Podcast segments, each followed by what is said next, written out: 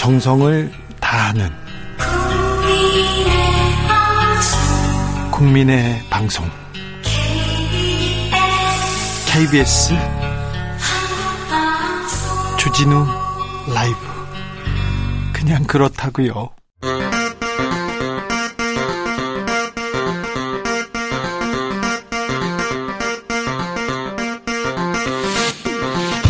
주진우 라이브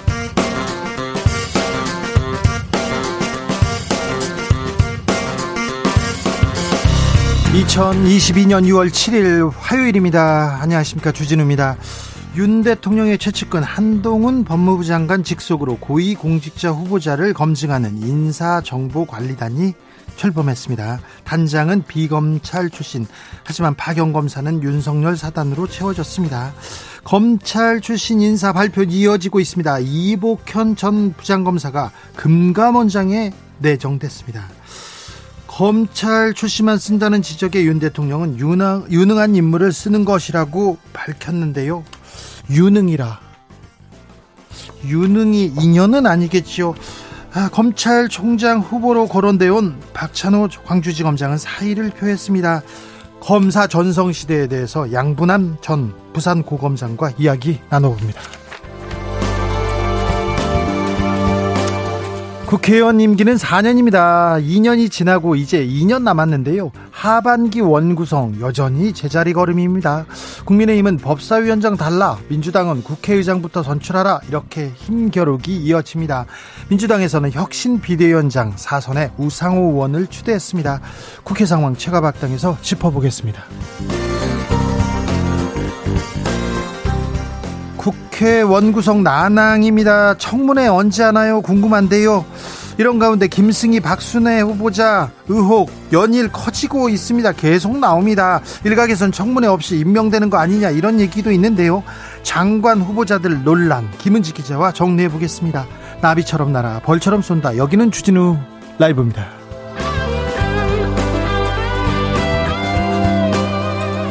오늘도 자중자애 겸손하고 진정성 있게 여러분과 함께하겠습니다. 윤석열 정부 인사 발표 이어집니다. 그런데 검찰 출신 인사들이 아, 많이 보입니다. 공정위원장 그리고 금감위원장 아우 어, 여러분은 어떻게 보고 계십니까? 능력이라는데 능력만 보고했다는데 검사가 능력만 검사가 능력이 다 있다.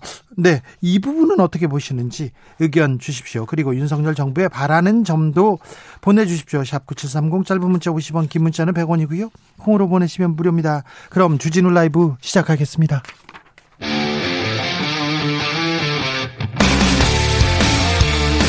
탐사보도 외길 인생 20년. 주 기자가 제일 싫어하는 것은? 세상에서 비리와 부리가 사라지는 그날까지 오늘도 흔들림 없이 주진우 라이브와 함께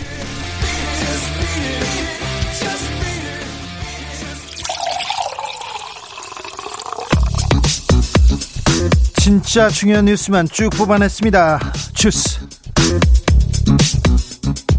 김상근 기자 어서 오세요. 네. 화물연대가 총파업에 나섰습니다. 왜 파업까지 돌입해야 했습니까? 네, 오늘 0시부터 민주노총 공공운수노조 화물연대가 총파업에 돌입했습니다. 윤석열 정부 출범 후 벌어진 첫 노동자 총파업입니다. 네. 어, 화물연대는 이번 파업을 통해 지난 2020년부터 시행에 들어간 안전운임제에 대한 일몰제 철회를 요구하고 있습니다. 안전운임제는 노동법 사각지대에 있는 화물차 운전자들에 대한 사실상의 최저임금제의 성격인데요. 네. 어, 일몰제에 의해서 2023년 폐지가 예정돼 있습니다. 어, 화물연대는 오늘 오전 10시부터 부산, 인천, 경남 등 전국 12개 지역에서 이 지역 본부별로 파업 출정식을 개최했는데요. 네. 국토부는 오늘 오전 출정식에 화물연대 조합원의 약 37% 수준인 8,200명이 참여한 것으로 추산했습니다. 37% 수준의 아, 차, 그 참여율을 보였습니다. 윤석열 대통령은 강경 대응을 시사했습니다. 네, 어, 윤석열 대통령은 오늘 대통령실에 출근하다가 기자들과 만난 자리에서 화물연대 관련 질문을 받고 사용자의 부당노동 행위든 노동자의 불법 행위든 선거운동을 할 때부터 법에, 법에 따라 원칙에 따라 대응하겠다고 천명해왔다라고 말했습니다. 어, 노동자의 불법 행위에 대한 무관용 원칙과 엄정 대응 방침을 재확인한 것으로 풀이되고 있는데요. 앞서 정부 역시 화물연대가 파업 과정에서 운송 방해와 시설 점거 등 이 불법 행위를 벌일 경우 엄정 대응하기로 했고요. 또 국토부는 불법 행위를 막겠다면서 주요 물류거점에 경찰력 배치를 요청한 상황입니다. 윤석열 정부 들어 첫 파업입니다. 큰 파업인데 어, 민노총과 또 정부와의 그 관계 설정에 대해서 굉장히 큰 의미를 가지고 있기도 합니다. 네, 현재 울산에서 조합원 4명이 연행됐다는 소식도 전해지고 있습니다. 벌써요? 네. 네. 강경 대응하겠다고 하는데 네. 무관용 원칙도 얘기했습니다. 어떻게 되는지 저희가 계속 전해드리겠습니다. 하늘에서는 또 비행기들이 무력 시위를 했습니다. 우리 쪽에서. 네, 합동참모본부는 오늘 오전 한미 공군이 북한의 지속적인 탄도미사일 도발에 대응해 공중 무력 시위 비행을 했다라고 밝혔습니다. 예. 어, 이번 연합 공중무력 시위 비행에는 정밀 유도 무기를 장착한 한국 공군의 F-35A, 어, F-15K, KF-16 전투기 16대, 어, 그리고 주한 미 공군의 F-16 전투기 4대 등 20대가 참가했다라고 합니다. 20대가 나서서 무력 시위를 했다고요? 네. 한미 훈련을 하면 또 미사일을 발사하고 우리가 대응 발사를 하고 또 훈련을 하고 강대강 힘겨루기 무력 시위는 계속되고 있습니다. 한반도의 긴장은 고조되고 있는데 훈련도 좋고 다 좋은데 갈등이 없으면 이렇게 긴장이 어, 없으면 더 좋지요. 더 좋은데 계속해서 아직은 힘을 보여주겠다. 강력한 능력을 보여주겠다. 의지를 보여주겠다. 이렇게 얘기하고 있습니다. 네. 윤석열 대통령이 문재인 전 대통령 사저 앞 시위 우려한다는 보도가 나왔어요. 그런데 오늘 전혀 다른 얘기를 하시더라고요. 네, 중앙일보는 어제 대통령실 관계자 발로 윤석열 대통령이 양산 시위에 우려하고 있으며 네. 자제했으면 네. 좋겠다는 뜻을 참모들에게 밝혔다 이렇게 보도를 했었습니다. 그렇죠. 어, 그런데 이 보도가 나온 이후 이 대통령실 관계자들이 그런 적 없다라면서 이를 부인했습니다. 부인해요? 네, 그리고 오늘 윤석열 대통령이 여기에 쐐기를 박았는데요. 어, 윤석열 대통령은 오늘 기자들과 만난 자리에서 그 양산 시위를 두고 대통령 집무실 주변도 시위가 허가되는 판이다라면서 이 다 법에 따라 되지 않겠느냐라고 말했습니다. 어, 민주당에서 양산 시위에 대해 이 대통령이 자제를 요청해달라 이런 요구를 하고 있는데 어, 여기에 선을 그은 것으로 해석이 되고 있습니다. 어, 그리고 대통령실 관계자가 이후 브리핑에서 이 집회 결사의 자유는 자유민주주의 국가에서 가장 중요한 기본권 중의 기본권이다라면서 그 집회 결사의 자유를 임의대로 억누를 수 없다라고 말했습니다. 집회 결사의 자유라고요? 아, 청와대 대통령실에 있으면 뭐 억울하면 쫓아가고 호소하고 항의할 수 있죠. 그런데 집무실 말고 사저에 이렇게 가는 거에 대해서는 조금 생각이 다른 사람들도 있어요. 그런데 하물며 임기를 마치고 고향에 내려가서 조용히 살겠다고 합니다. 그러면서 이 집회 결사의 자유를 얘기하면 보수 집회를 조장하는 발언이 될 수도 있다 얘기합니다. 욕설, 막말, 테러에 가까운 그런 얘기들로 주민들이 피해를 호소하고 있는데 아, 편을 갈라서 싸우고 있는데 대통령이 이거 자유다 이렇게 얘기하는 거 조금 우려됩니다. 이명박 대통령 전 대통령 사자 앞에도 시위하지 않았냐 이렇게 얘기하는 분들이 있는데 아침 저녁으로 이렇게 가서 뭐 확성기 틀어놓고 그러지 않았어요. 그때는 가서 몰려가서 시위했을 때는 청와대 대통령 권력이라는 자리를 가지고 뇌물을 받고 구속될 구속되기 직전이었습니다. 근데 음 자제를 당부하기는커녕 오히려 뭐 자유다 이렇게 얘기하면 아, 이걸 어떻게 받아들일까요? 이게 참 민주당에선 강하게 반발했습니다. 네, 조호섭 민주당 대변인은 오늘 서면 브리핑을 통해서 이 시위를 빙자한 욕설과 고성방가를 용인하고 이 주민의 고통을 방치해야 한다는 말이냐라며 옹졸함의 극치라고 비판했습니다. 만약에 윤 전, 윤 대통령이 그 사위, 시위에 대해서 조금 자제했으면 한다, 이렇게 얘기하면 분명 윤석열 대통령 퇴임 후에도 이런 시위가 있을 가능성도 있는데 그때는 이런, 이런 일이 있었다 얘기할 텐데 그때도 집회 시위의 자유 얘기를 할지 네, 굉장히 좀 정치적으로도 정치적으로도 이렇게 좀 점수를 까먹는 거 아닌가 이런 생각을 하는 사람들도 많습니다. 네. 우크라이나 방문한 이준석 대표를 두고 국민의힘에서 비판 계속 제기됐는데요. 이준석 대표가 이런 주장은 친러다 이렇게 규정했습니다. 어떻게 이게 또 친러 이게 나왔죠? 네, 국민의힘 최다선인 정진석 전 국회 부의장이 이준석 대표의 우크라이나 방문을 두고 자기 정치라고 비판한 바 있는데요. 네? 어, 이준석 대표가 오늘 자신의 SNS에 한국에 계신 분들이 러시아 역성 드는 발언들을 많이 하고 계셔서 우크라이나 정치인들이 분개하고 있다라며 이 대한민국 외교부와 정부 입장을 숙지하고 그 범주 내에서 활동 중인데 한국에서는 러시아 역성 드는 이야기만 나오니 의아하다라고 주장했습니다. 그걸 가지고 또 친러다 이렇게 말하는 건 좀 그런데요. 아, 이 부분에 대해서 조금 수습하려는 모습입니다. 네, 권성동 원내대표는 오늘 오전 기자들과 만나서 언론은 정책 보도보다 당 내분이나 당과 당 간의 싸움에 좀 더 관심을 갖고 있는 것으로 보인다라며 어, 지금 이준석 대표를 향해 제기되는 논란을 권력 다툼으로 보는 것은 지나친 억측이라고 주장했습니다. 권력 다툼은 맞죠. 뭘 억측입니까? 네, 권성동 원내대표도 어제 국민의힘 혁신위원회를 두고 비판을 했었는데요. 네. 어, 이에 대해 권성동 원내대표는 당 대표와 원내대표는 항상 구성원으로부터 비판받는 자리라면서 잘하면 칭찬받고 생각이 다르면 비판받는데 비판 자체를 권력 다툼으로 비화하는 것은 지나친 억측이다라고 주장했습니다. 윤핵관과 이준석 대표 간에 좀 그 힘겨루기가 시작됐습니다. 됐다고 봐야죠. 어떻게 진행되는지 또 계속 저희가 전해하겠습니다. 민주당에서는 우상우 의원을 비상대책위원장에 선임했습니다. 네, 지방선거 이후 전당대회까지 민주당의 수습과 쇄신을 이끌 새 비상대책위원장에 사선 중진 우상호 의원이 선임됐습니다. 어, 이와 함께 비대위원으로는 초선 의원 대표로 이용우 의원, 재선 대표로 박재호 의원, 삼선 대표로 환경부 장관 출신의 한정혜 의원이 참여하고요. 이 원외 인사로는 김현정 원외위원장 협의회장이 포함이 됐고 박홍근 원내대표도 당연직으로 참여합니다. 민주당은 청년 여성모 비대위원은 추후 비대위 내에서 논의를 통해 결정할 것이다라고 밝혔습니다. 민주당의 비대위 어떻게 갈 것인지 그리고 윤핵관과 이준석 대표 간의 힘겨루기는 어떻게 진행될지 잠시 후에 저희가 잠시 후에 자세히 설명해 드리겠습니다. 오늘 민주당 이재명 의원 국회 첫 출근했네요. 네, 이재명 고문은 이재명 의원은 최근 선거 패배 이후 당 내용을 의식한 듯 오늘 출근길 내내 엄숙한 표정을 보였고요. 사무실 앞에서 자신을 기다리던 40여 명의 취재진을 보자 90도로 허리를 숙여 인사하기도 했습니다. 어, 이재명 의원은 이 출금 소감에 대해서 이 국민의 충직한 일꾼으로서 또 대한민국의 헌법 기관으로서 무거운 책임감을 느끼고 최선을 다하겠다라고 했고요. 이 패배 책임론에 대한 질문이 나오자 낮은 자세로 겸허하게 의견을 듣고 있는 중이다라고 말했습니다. 이낙연 전 민주당 대표는 미국으로 떠났습니다. 네, 어, 민주당 이낙연 전 대표가 오늘 오전 인천 국제공항을 통해 미국 워싱턴으로 출국했습니다. 어, 이낙연 전 대표는 1년간 조지 워싱턴 대학 한국학연구소에서 방문 연구원 자격으로 한반도 평화와 국제 정치를 공부할 예정입니다.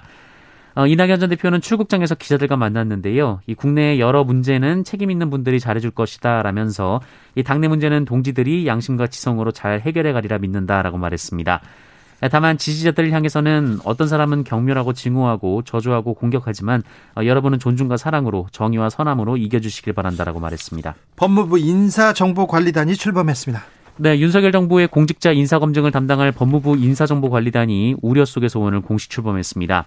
이 법무부는 국무조정실과 인사혁신처, 교육부, 국방부, 국세청, 경찰청, 국가정보원, 금융감독원으로부터 파견받은 인력 13명, 어, 그리고 검사 3명을 이날 인사정보관리당에 배치해서 업무를 개시했다라고 밝혔습니다. 단장은 검사가 맞지 않았어요? 네, 박행열 인사혁신처 국가공무원 인재개발원 리더십 개발부장이 임명됐습니다. 네. 어, 다만 이 관리단에서 사회정보 분야를 검증하는 인사정보 1 담당관은 이동균 서울 남부지검 형사 3부장이 맡습니다. 네.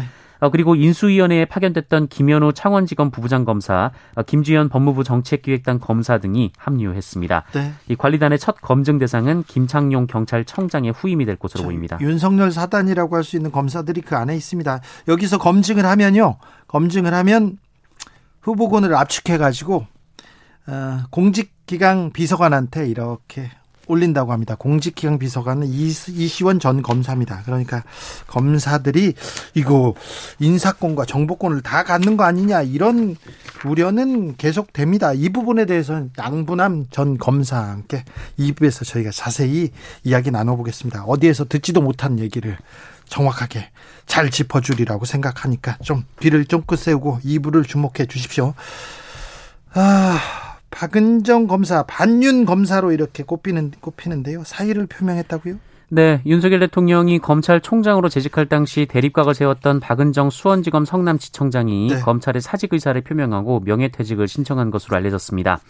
아, 박은정 지청장은 2020년 법무부 감찰 담당관으로 근무하면서 윤석열 당시 검찰총장의 감찰 징계 청구 실무를 주도한 바 있습니다.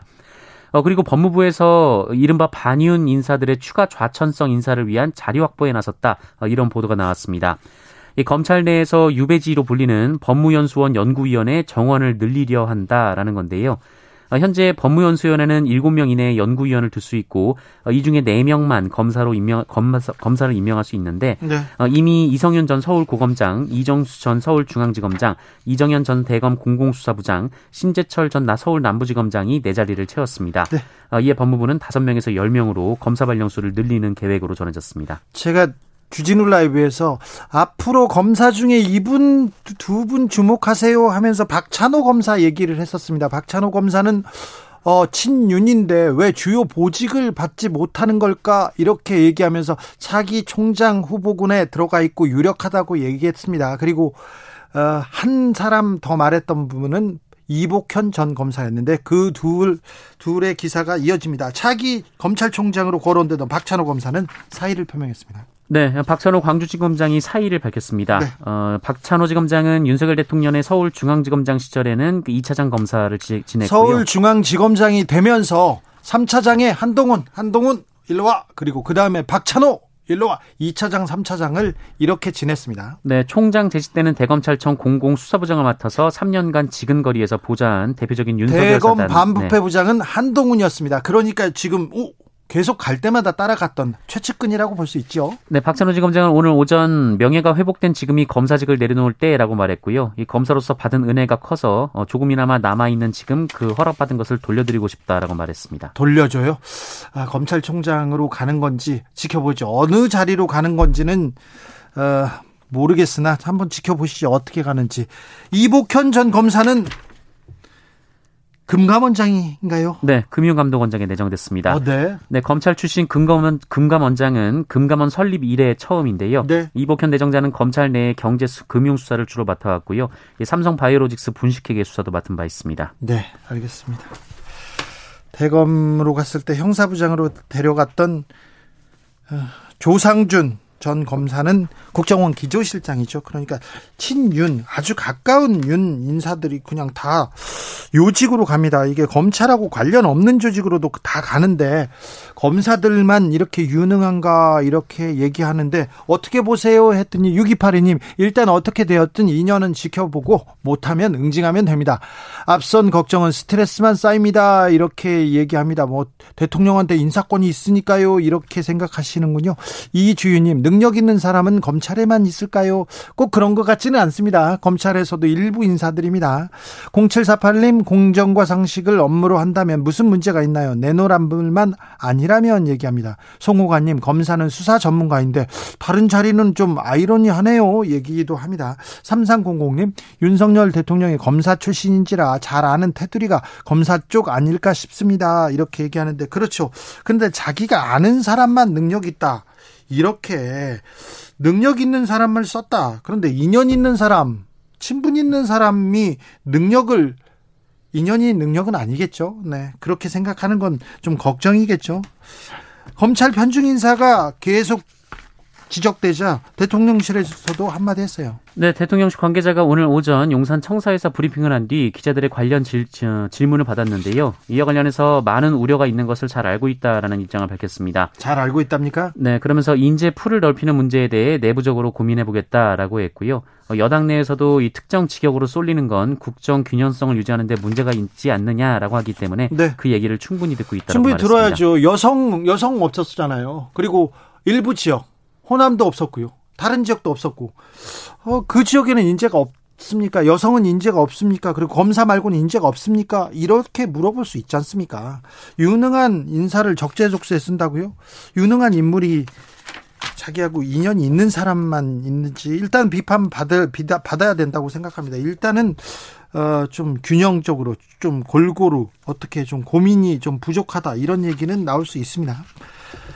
검찰이 디지털 성착취물 소지만 해도 처벌하겠다 이렇게 입장을 밝혔습니다. 네, 대검찰청은 디지털 성착취물 소지와 시청 등 수요 범죄에 대해서도 원칙적으로 징역형을 구형하도록 하는 등 네. 엄정 대응할 것을 검찰청에 지시했습니다. 올 봄에 전 세계에서 가장 더웠다 이런 얘기, 이상 고온 얘기 계속 나옵니다. 네, 지난 3월에서 5월 전국 평균 기온이 평년보다 1.3도 높은 13.2도를 기록했다라고 합니다. 아, 평년보다 1.3도나 높았어요? 네, 기상 관측망이 전국에 확충된 1973년 이후 같은 기간 평균 기온으로는 가장 높았다라고 하는데요. 네. 어, 다만 1998년 봄에도 올해와 같은 기온이었지만 이 순위를 매길 때는 최근을 윗순위에 놓기 때문에 가장 높은 기온을 기록한 해가 됐습니다. 비도 제일 많이 안 왔죠? 네, 올봄 우리나라 강수량이 154.9mm로 강수량이 적은 순으로 역대 6위였다라고 하는데요. 네. 특히 지난 5월 강수량이 5.8mm였는데 이 평년이 102.1mm여서 5% 정도밖에 되지 않았습니다. 평년에 비해서 5%밖에 비가 안 왔답니다. 이거 덥고요. 가장 더웠고요. 이거 기후 위기가 우리한테 옆에까지 와 있어요. 지금 먼 미래의 일이 아닙니다. 지금 뭐라도 해야 됩니다. 저는 어제 뭐 어, 배달 음식을 안 시키겠다고 저기 청취자분한테 지금 제가 약속을 해가지고요. 네. 네 배달 음식 안 먹습니다. 잘하고 계십니다. 정상근 기자도 뭐 하나 하세요. 네, 저는 고민해 보겠습니다. 네, 고민해 가지고 뭘 할 건지. 네, 우리나라 얘기뿐만이 아닙니다. 인도는요 45도가 아니라 55도, 50도를 막 넘어갑니다. 스페인도 40도가 넘어가고요. 전 세계적인 현상인데 기후 위기, 아, 지구가 아프다는 신호를 계속 보내고 있습니다. 코로나 상황은 어떻습니까? 네, 오늘 코로나19 신규 확진자 수는 6,172명입니다. 입원 중인 위중증 환자는 117명으로 100명대 초반이고요. 사망자는 20명입니다. 화요일인데 6,172명. 그런데 어제 빨간 날이었어요. 네, 어제가 휴일이었습니다. 네. 방역 당국은 최근 일주일 동안 하루 평균 확진자 수가 12,000여 명으로 일주일 전보다 33% 줄었다고 밝혔습니다. 주스 정상근 기자 함께했습니다. 감사합니다. 고맙습니다. 1325님께서 오 여기 부산인데요. 버스 타서 이어폰으로 주진우 라이브 들으려고 했는데요. 켜져 있는 라디오에서 주진우 라이브 탁 나옵니다. 버스에서 더더더 반갑습니다. 기사님 감사합니다. 네. 기사님 안전 운행하십시오. 어떤 기사일까? 몇 번 기사일지는 잘 모르겠네요. 네. 교통정보센터 다녀오겠습니다. 정현정 씨.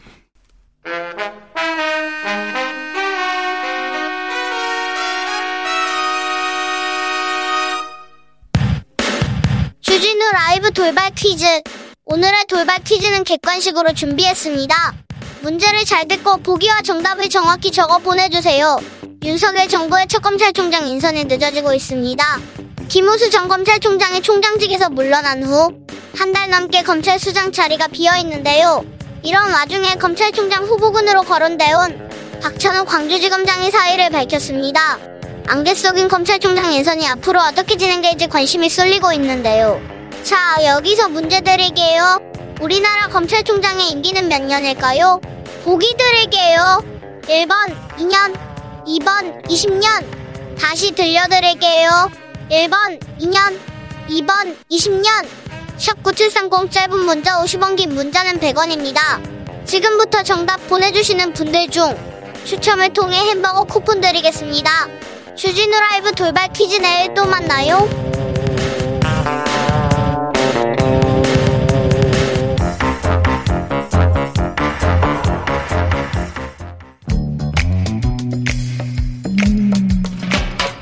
오늘의 정치권 상황 깔끔하게 정리해드립니다. 여당 야당 크로스 최가 박과 함께 최가 박당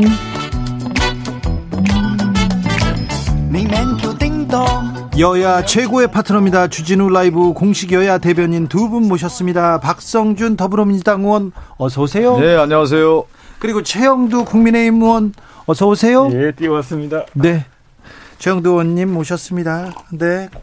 고생 많으시죠? 예. 자, 민주당에서 비대위원장 우상호 의원을 추대하기로 했다고요? 네, 맞습니다. 네. 음, 오늘 의, 의원총회를 열었어요. 네. 어, 뭐 당이 지금 비상 시국이다 보니까 어, 오늘 3시부터 5시 넘어서까지 한 2시간 동안 의원총회를 열어서 당의 이제 진로 문제라고 할까요? 어, 앞으로 어떻게 해야 되느냐에 대한 논의를 하는 자리였는데 어, 비대위원들을 이제 선출하는데 초선 의원은 초선 의원 한 명 추천을 하자. 또 네. 재선 의원은 재선 의원 그룹에서 한 명 추천하고 또 삼선 의원 그룹 추천하고 또 사선, 오선, 육선에서 또 한 명 이렇게 추천을 하는 형태로 가자라고 하는 것이 이제 모아져 가지고 어, 초선 의원에서는 이용 의원이 이제 비대위원으로 추천이 됐고요. 재선 의원 그룹에서는 박재 의원이 예, 추천이 됐고 삼선 의원에는 한정 의원이 추천이 됐는데 결국 이제 가장 중요한 것은 비대위원장을 누가 맡을 것이냐에 대한 부분이었습니다. 근데 여러 여러 이제 총인을 모았는데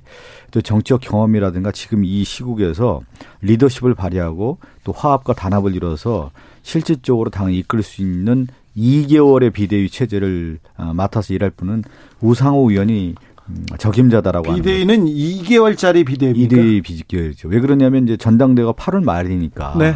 8월 그때까지? 말까지 이제 다리 역할을 하는데 상당히 네. 이제 어려운 시기 아니겠습니까? 그 민주, 가운데에서 네. 어, 민주당이 가야 할 방향에 대한 것들을 잘 제시를 해야 되겠죠. 민주당은 비대위가 끝나고 혁신 비대위를 꾸려서 두 달짜리 비대위가 또 들어갔습니다.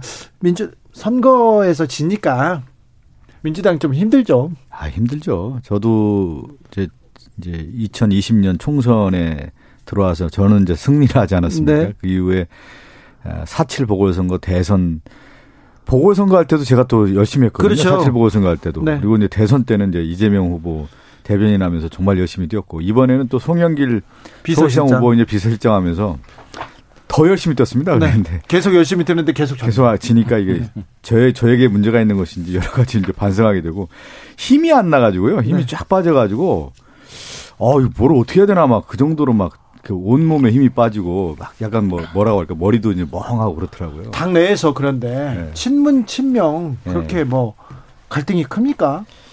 아니 이제 항상 대선의 역대 우리나라 한국 정치를 보면 대선 패배한 정당은 어떻게 됩니까? 거의 뭐 그냥 죽음 아닙니까? 죽음의 계곡에 들어가는 거잖아요. 대선 패배 자체가. 네. 이미 죽음의 계곡에서 그러면 어떻게 나올 건가를 가지고 싸우는 게 정당 아니에요. 그 싸움에 노선 투쟁이 있지 않겠어요? 그렇죠. 이쪽으로 가자, 이쪽으로 가자 하는, 하는 또 반성도 해야 된다. 아니면 더 나가야 된다. 뭐 이런 쪽의 얘기들이 있는 건데 그것은 당연한 거 아니겠습니까? 지금 그래서 이 과정이 한 2개월 정도는 이제 비대위 체제 그러니까 네. 아, 우상호 위원장의 비대위 체제하에서 그 노선 투쟁은 분명히 있을 것 같아요. 당내 어떻게 하겠다. 네. 그 이후에 당대표 선출 이후에 새로운 지도체제가 등장하면서 8월 말에 등장하니까 9월부터는 새로운 지도부가 이제 형성이 된다고 봐야 되겠죠. 그, 네. 전당대회를 놓고도 계속 치열하게 다투겠죠. 두 달 동안 저는 당이 네. 엄청 어려울 것 같습니다. 비대위 체제가 있다고 하더라도 네. 어려운 단계에 있습니다. 최영도 의원님, 민주당 어떻게 보세요? 음, 뭐 우리 당의 5년 전 모습을 한번 반추해 보시면 좀 도움 될 것 같습니다. 타산지석일 것이도 할, 테, 할 테고 반면교사가 되기도 할 텐데 그렇더라고요. 이게 책임이라는 게 책임론이라는 게 늘 나오지 않습니까? 네. 정치에서는 책임이 제일 중요합니다. 책임 윤리. 그래서 이제 막스 베버가 책임 윤리라고 얘기했죠. 신년 윤리란 것은 민주당의 정강 정책 가치에 따라서 내가 이렇게 해보겠다고 하는 겁니다. 그런데 이제 임기가 끝나면은 성과와 책임이 따르고 또 책임 윤리라는 게 있는데 정치에서 가장 중요한 게 미덕이라고 합니다. 그게 윤리이기도 하고. 그런데 지금 왜 이렇게 되었느냐? 왜 이렇게 되냐? 그럼 누구 책임이냐? 이 가지고 싸움이 이제 시작되고 그러지 않습니까? 우리도 그랬습니다.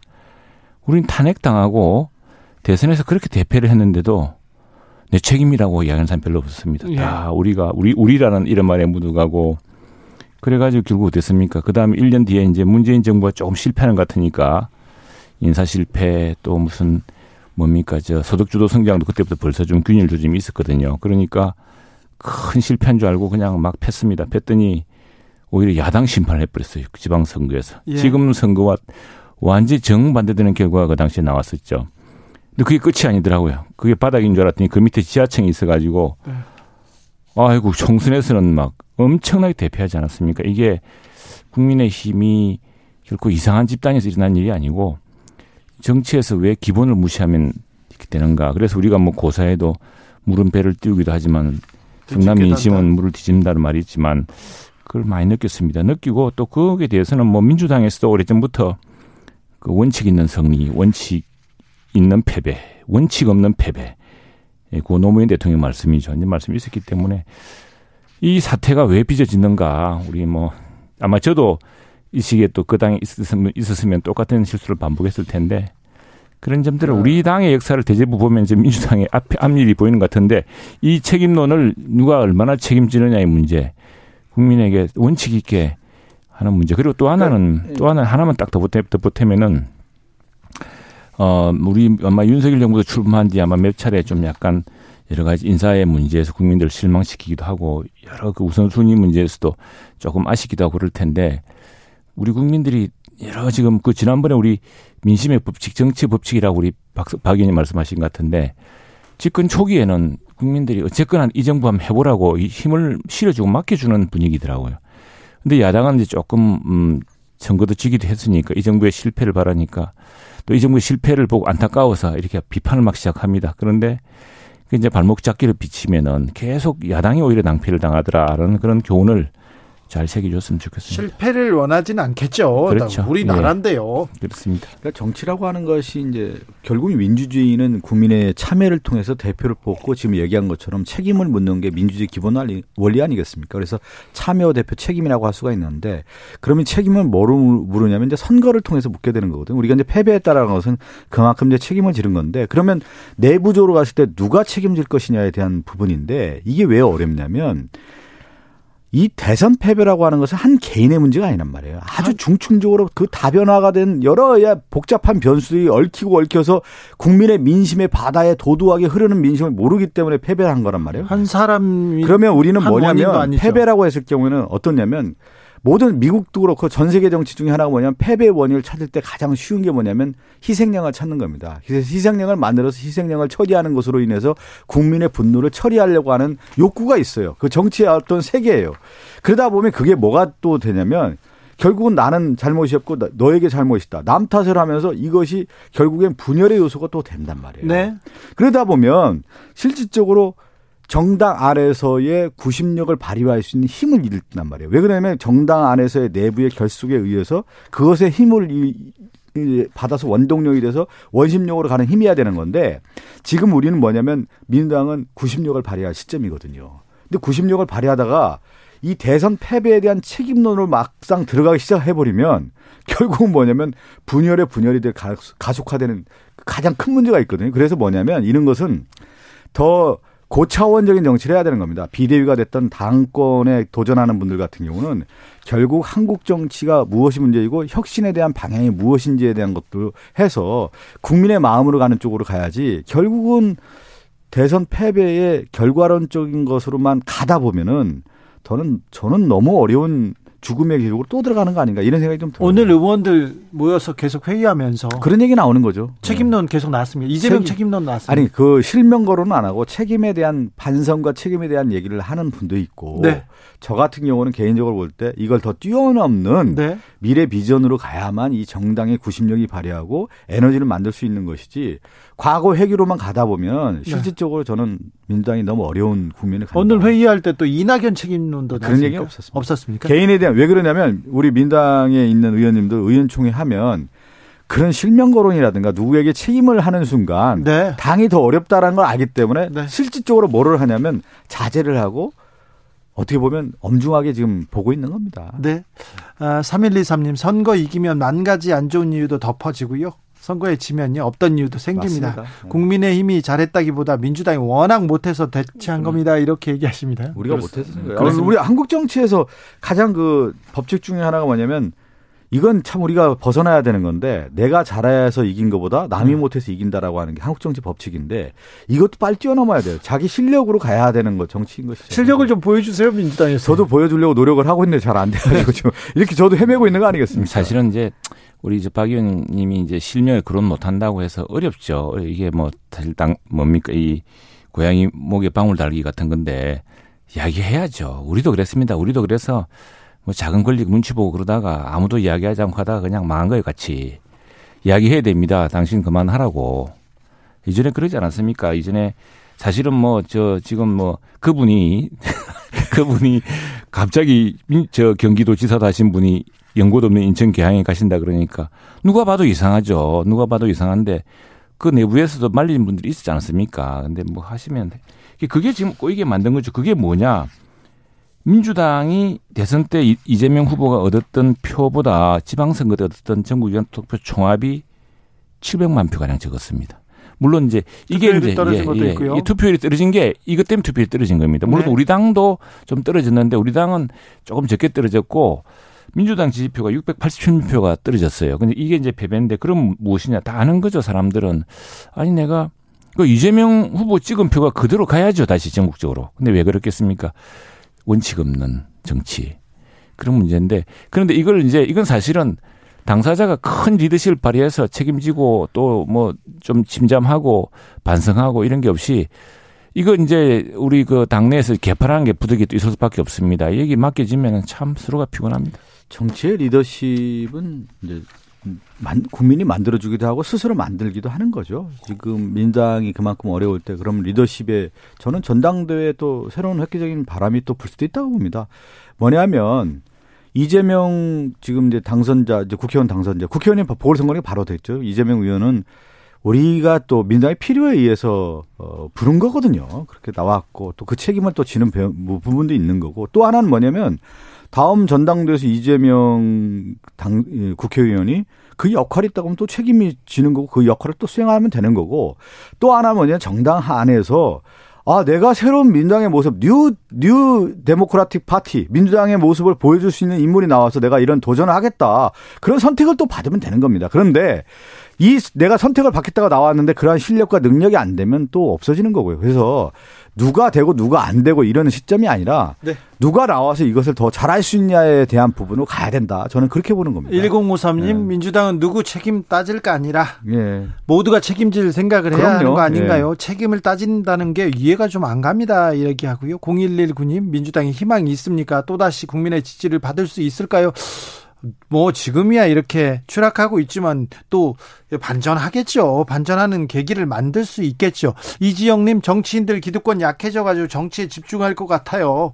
나라를 위한 일보다 자신을 위한 일에 집중하니까 정치를 제대로 안 하고 있는 듯합니다.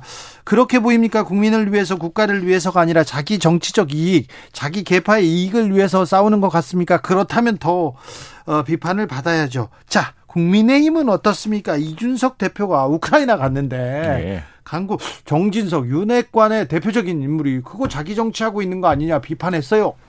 그 자기 정치 했는데 뭐 민주당도 비판하고 당내에서도 비판이 나오니까 자기 그게 정치 행보했다면 실패한 포석이 된 거죠. 그런데 네.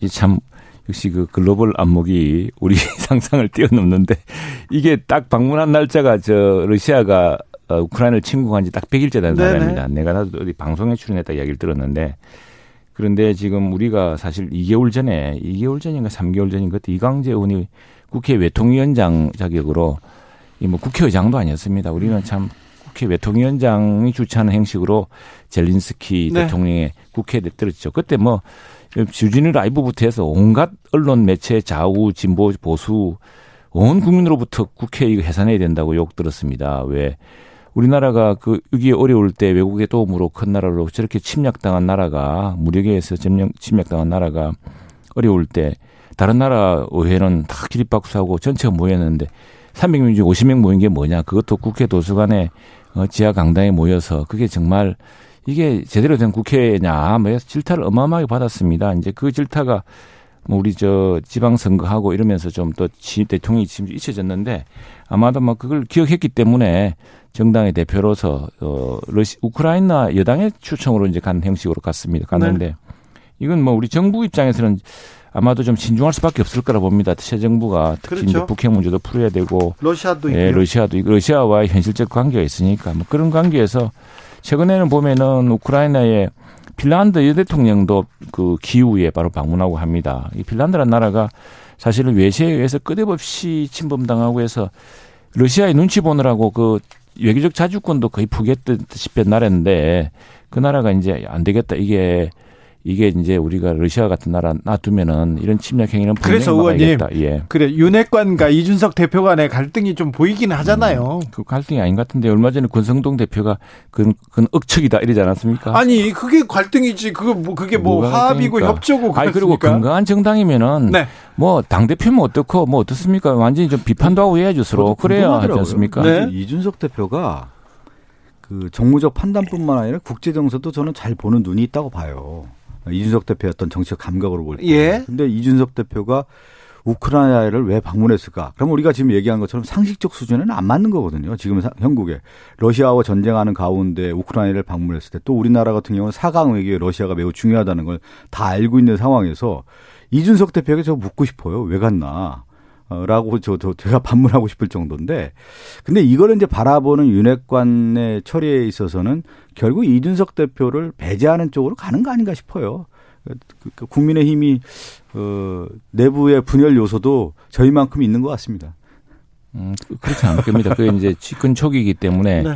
대통령을 중심으로 한 강력한 자장이 있고 그 자장을 벗어나기 좀 어렵습니다. 어렵고 네. 실제로도 아마도 이제 그 저희 같은 경우는 무슨 그 권성동 원내대표가 지금 땅 어, 원내정당으로서는 권성동 원, 권성동 원내대표가 대표하시는 거 대표하는 거고 네. 우리 정당은 이제 이준석 대표가 지난번 전당대회 2년간의 임기록 하고 있는 것이 대표하는 건데 두 사람의 이제 호흡이나 이게 중요하거든요. 근데 권성동 원내대표가 억척이다. 당내 그 하나만 좀 예, 말씀드리고 싶은 건 뭐냐면 이제 우리 우리가 이제 무게 중심이라는 게 있잖아요. 그 당의 무게 중심, 뭐 당정청 뭐 이런 얘기들 많이 하는데 선거 국면에서는 당 대표 역할이 매우 크죠. 예. 이준석 대표의 그러니까 대선 과정, 지방선거 과정에서 이준석 대표가 전면에 나와서 이번 선거를 치렀고 그것을 승리한 가장 공신 아니겠습니까? 그런 면에서 인정을 해야 되는 건데 지금은 어떤 국면으로 넘어가면 선거 국면이 끝나고 나서 국정 운영의 중심으로 가거든요. 그러면 이 국정 운영 중심은 크게는 국회에서의 권성동 원내대표가 차지하는 비중이 큽니다. 예. 그러니까 당 대표의 비중이 작아지기 마련이죠. 네. 그다음에 또 하나 더 중요한 건 뭐냐면 국정을 누가 이끌어가냐면 대통령이 이끌어가는 거예요. 그러니까 윤석열 대통령이 끌고 가면서 내각 중심의 국정 운영을 하기 때문에 결국은 앞으로 선거가 없는 국면에서의 이준석 대표는 나오고 싶어도 별로 나올 게 없다라고 네. 하는 것이 이제 가장 큰 차이점이기 때문에 네. 뭐 이준석 대표가 당 내년까지 당 대표인가요? 음, 내년까지 임기는 네. 그렇습니다. 네. 근데 사실 윤핵관이 뭐 이준석 대표를 안 좋아한다고 하더라도 지금 국정 운영의 큰 방향을 봤을 때는 권성동 대표하고 대통령 중심으로 가기 때문에 이준석 대표가 차지할 수 있는 자리는 별로 없습니다. 하지만 변수가 윤리에 제소된 윤리에 음. 지금 계류 중인 그렇죠. 그것이, 그것이 중요한 네. 이제 분순이 될 겁니다. 네. 예, 그건 뭐 그건 뭐 이제 지켜봐야 되고 예, 지켜봐야 될 문제죠. 자, 최영도 의원님. 네. 에, 문제... 그리고 우리 그 문제에 대해 이야기하고 싶은 것은 네. 그 우리 당의 건강성을 보여주는 겁니다. 알겠어요. 두 분의 당 대표를 네. 지낸 승리를 한 사람도 윤리에 딱 분해가 합니다. 그래서 민주당도 빨리 그 무슨 횡령한 사람 뭐 이런 사람 빨리 그 정도로 출당시키지 말고 윤리에 다셔서 당연히 하세요. 근데 뭐 보니까 좀 지켜보죠. 뭐 네. 이준석 대표가 그 동안에 그러니까 민주당의 건강성을 유지하는데 결정적인 사람이었죠. 어찌되는 30대 당 대표 하면서 대통령 선거 이번 지방선거 때 역할을 많이 했는데 네. 결국 그 이준석 당 대표를 어떻게 처리하느냐 지켜보죠. 어, 남의 남의 그저 여당 하시 그 여당 하시던 시절에 네. 그때 망한 겁니다. 문재인 예. 대통령 사저에 내려가서 예. 밤새 확성기 틀어놓고 시위하는 예. 사람들이 있습니다. 예, 예. 오늘 윤석열 대통령이 아유 집회 자유가 있는데 하고 음. 이렇게 넘어갔는데 이거 어떻게 보셨어요? 그 문제를 앞서서 정말 오늘 전체 나왔지만 이게 우리나라 국민들이 대부분 당하던 일입니다. 우리 기업들 당하고 우리 국회 앞 당하지 당하고 있지 않습니까? 사람도 없어요. 큰 차를 내세워 놓고 국회를 상대로 계속 떠듭니다. 떠들고 온갖 이야기 다 하고 그걸 그동안 참고 있었습니다. 이제 이게 대통령 윤 문재인 대통령 전 대통령 사죄하니까 비로소 문제되는데 나는 이 기회에 집회와 시위에 관한 법률 문재인 전 대통령에서 그런 게 아니라 이렇게 무분별한 집회와 집회해야 됩니다. 할수 자유가 있고 시위 보장돼야 되는데 사람도 없이 이 우리가 사람이 자문 자야 되잖아요. 그죠? 그런 같은 동일한 기준에서 봐야 되는 것이지 이게 문재인 전 대통령 사제기 때문에 잘됐다 생각합니다. 왜냐하면 그걸 계기로 우리 전체의 그 과도한 시위 문화 또 소음 또 그리고 지금 뭐 아니 심지어 뭐 경찰을 패고 막 그랬지 않았습니까? 그 집회에서 그러면 근데 그거 제대로 체증이 했습니까? 근데 그 그 뭐 최영두 의원님 의견에 대해 동의하는데요. 지금 뭐냐면 확성기에 의한 집회 있지 않습니까? 예, 예를 들면 우리가 선거 운동할 때도 음. 선거 운동 기간에만 마이크를 착용할 수 있단 말이에요. 그렇습니다. 다 육성으로 하게 돼 있지 않습니까? 그것도 또 9시 넘으면 예. 못 하는 것처럼 이 집회 결사 자유라고 하는 것은 민주주의의 가장 기본 원리고 기본권이고 인권 아니겠습니까? 그 부분은 충분히 인정하되 다수에게 또 피해를 주는 부분이 분명히 있단 말이에요. 그런 경우에는 저도 좀 봤을 때 이건 법적으로 좀 문제가 있는 거 아니냐 생각이 네. 들어서 확성기에 의한 시위 같은 경우는 1인 시위면 얼마든지 할 수가 있는 아니, 것이죠. 그런데 저는요. 네. 그런 부분을 제가 기사를 썼을 때 한 대형교회 목사님에 대한 음. 기사를 썼는데 신자들이 수천 명이 회사 앞에 와 가지고 음. 집회하고 주, 주 기자를 죽이자 사탄 기자 물러나라 이렇게 왔어요. 네. 저는 그거 인정. 음. 회사 앞에 와서 인정인데 음. 몇몇이 제가 집에 가는데 집을 따라오더라고요. 음흠. 이거는 아닌 것 같아요. 그렇죠. 그건 네. 아닌데. 자, 우리 자, 지난 5년 동안 어떤 원칙에 집, 맞지 않는 것이죠. 집회와 네. 파업에서 어떤 일인 줄 아십니까? 그 공장 이게 원래 사실 집 밥을 하면은 밥의 사업장은 유지가 되는 사업장을 막았습니다. 막았고 그 저 저 저 뭡니까 고용 고용 쪽 사람들을 이전에 막 때리고 패고 감금하고 그러지 않았습니까? 그 경찰이 제대로 대응했습니까? 대응해야죠. 대응해야죠. 지금 네, 대응해야죠. 법 질서는 엄기 세워야 되고 집회 자유는 보장하되 그렇죠. 보장해야 돼. 네. 지금 우리처럼 좀 우리 저 어? 주행크를 그렇게 신변의 위협을 강하고 이건 완전히 폭력이거든요. 그런 것들은 그러니까 똑같은 기준으로 이번에 문재인 전 그 대통령의 사지에서 느낀 그걸 안다면은 민주당도 이 문제에 대해서는 근데 저는 저 제가 그 윤석열 대통령의 정확한 워딩을 좀 이해를 못했어요. 왜 그러냐면 좀 주진우 앵커가 질문한 거 아니겠습니까? 네. 윤석열 대통령에 대한 그 문재인 대통령 사저의 그 시위에 대해서 윤석열 대통령이 언론 출판 집회 결사자의 뭐 인정 뭐 이런 네. 식으로 얘기했습니까? 네.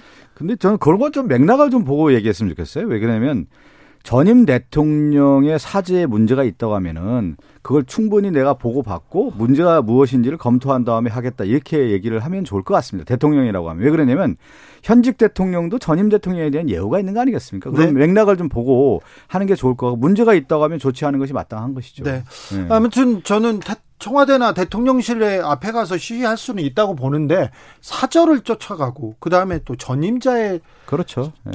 그 부분에 대해서는 다시 좀 고민해봐야 될 것 같습니다. 네, 민주주의 우리가 성숙도라 네. 대통령 이렇게 대통령 집무실도 시위가 허가되는 판이 판이다. 근데 이 법에 따라 해야 된다 이랬습니다. 법에 따라 해야죠. 법에 따라 하고 예, 그런, 자, 그런 이야기입니다. 넘어가겠습니다. 아니, 법 이전에 상식이라는 게 있잖아요. 이복현 네. 검사는 아니 잠깐만요, 주진우 그리고 화물연대 상식이라고 하는 얘기는 뭐냐면 법 이전에 법 이전에 법에 따라 한다. 우리가 자꾸 법대로 한다라고 저러는데 왜 법에 다 기술하지 않았겠습니까?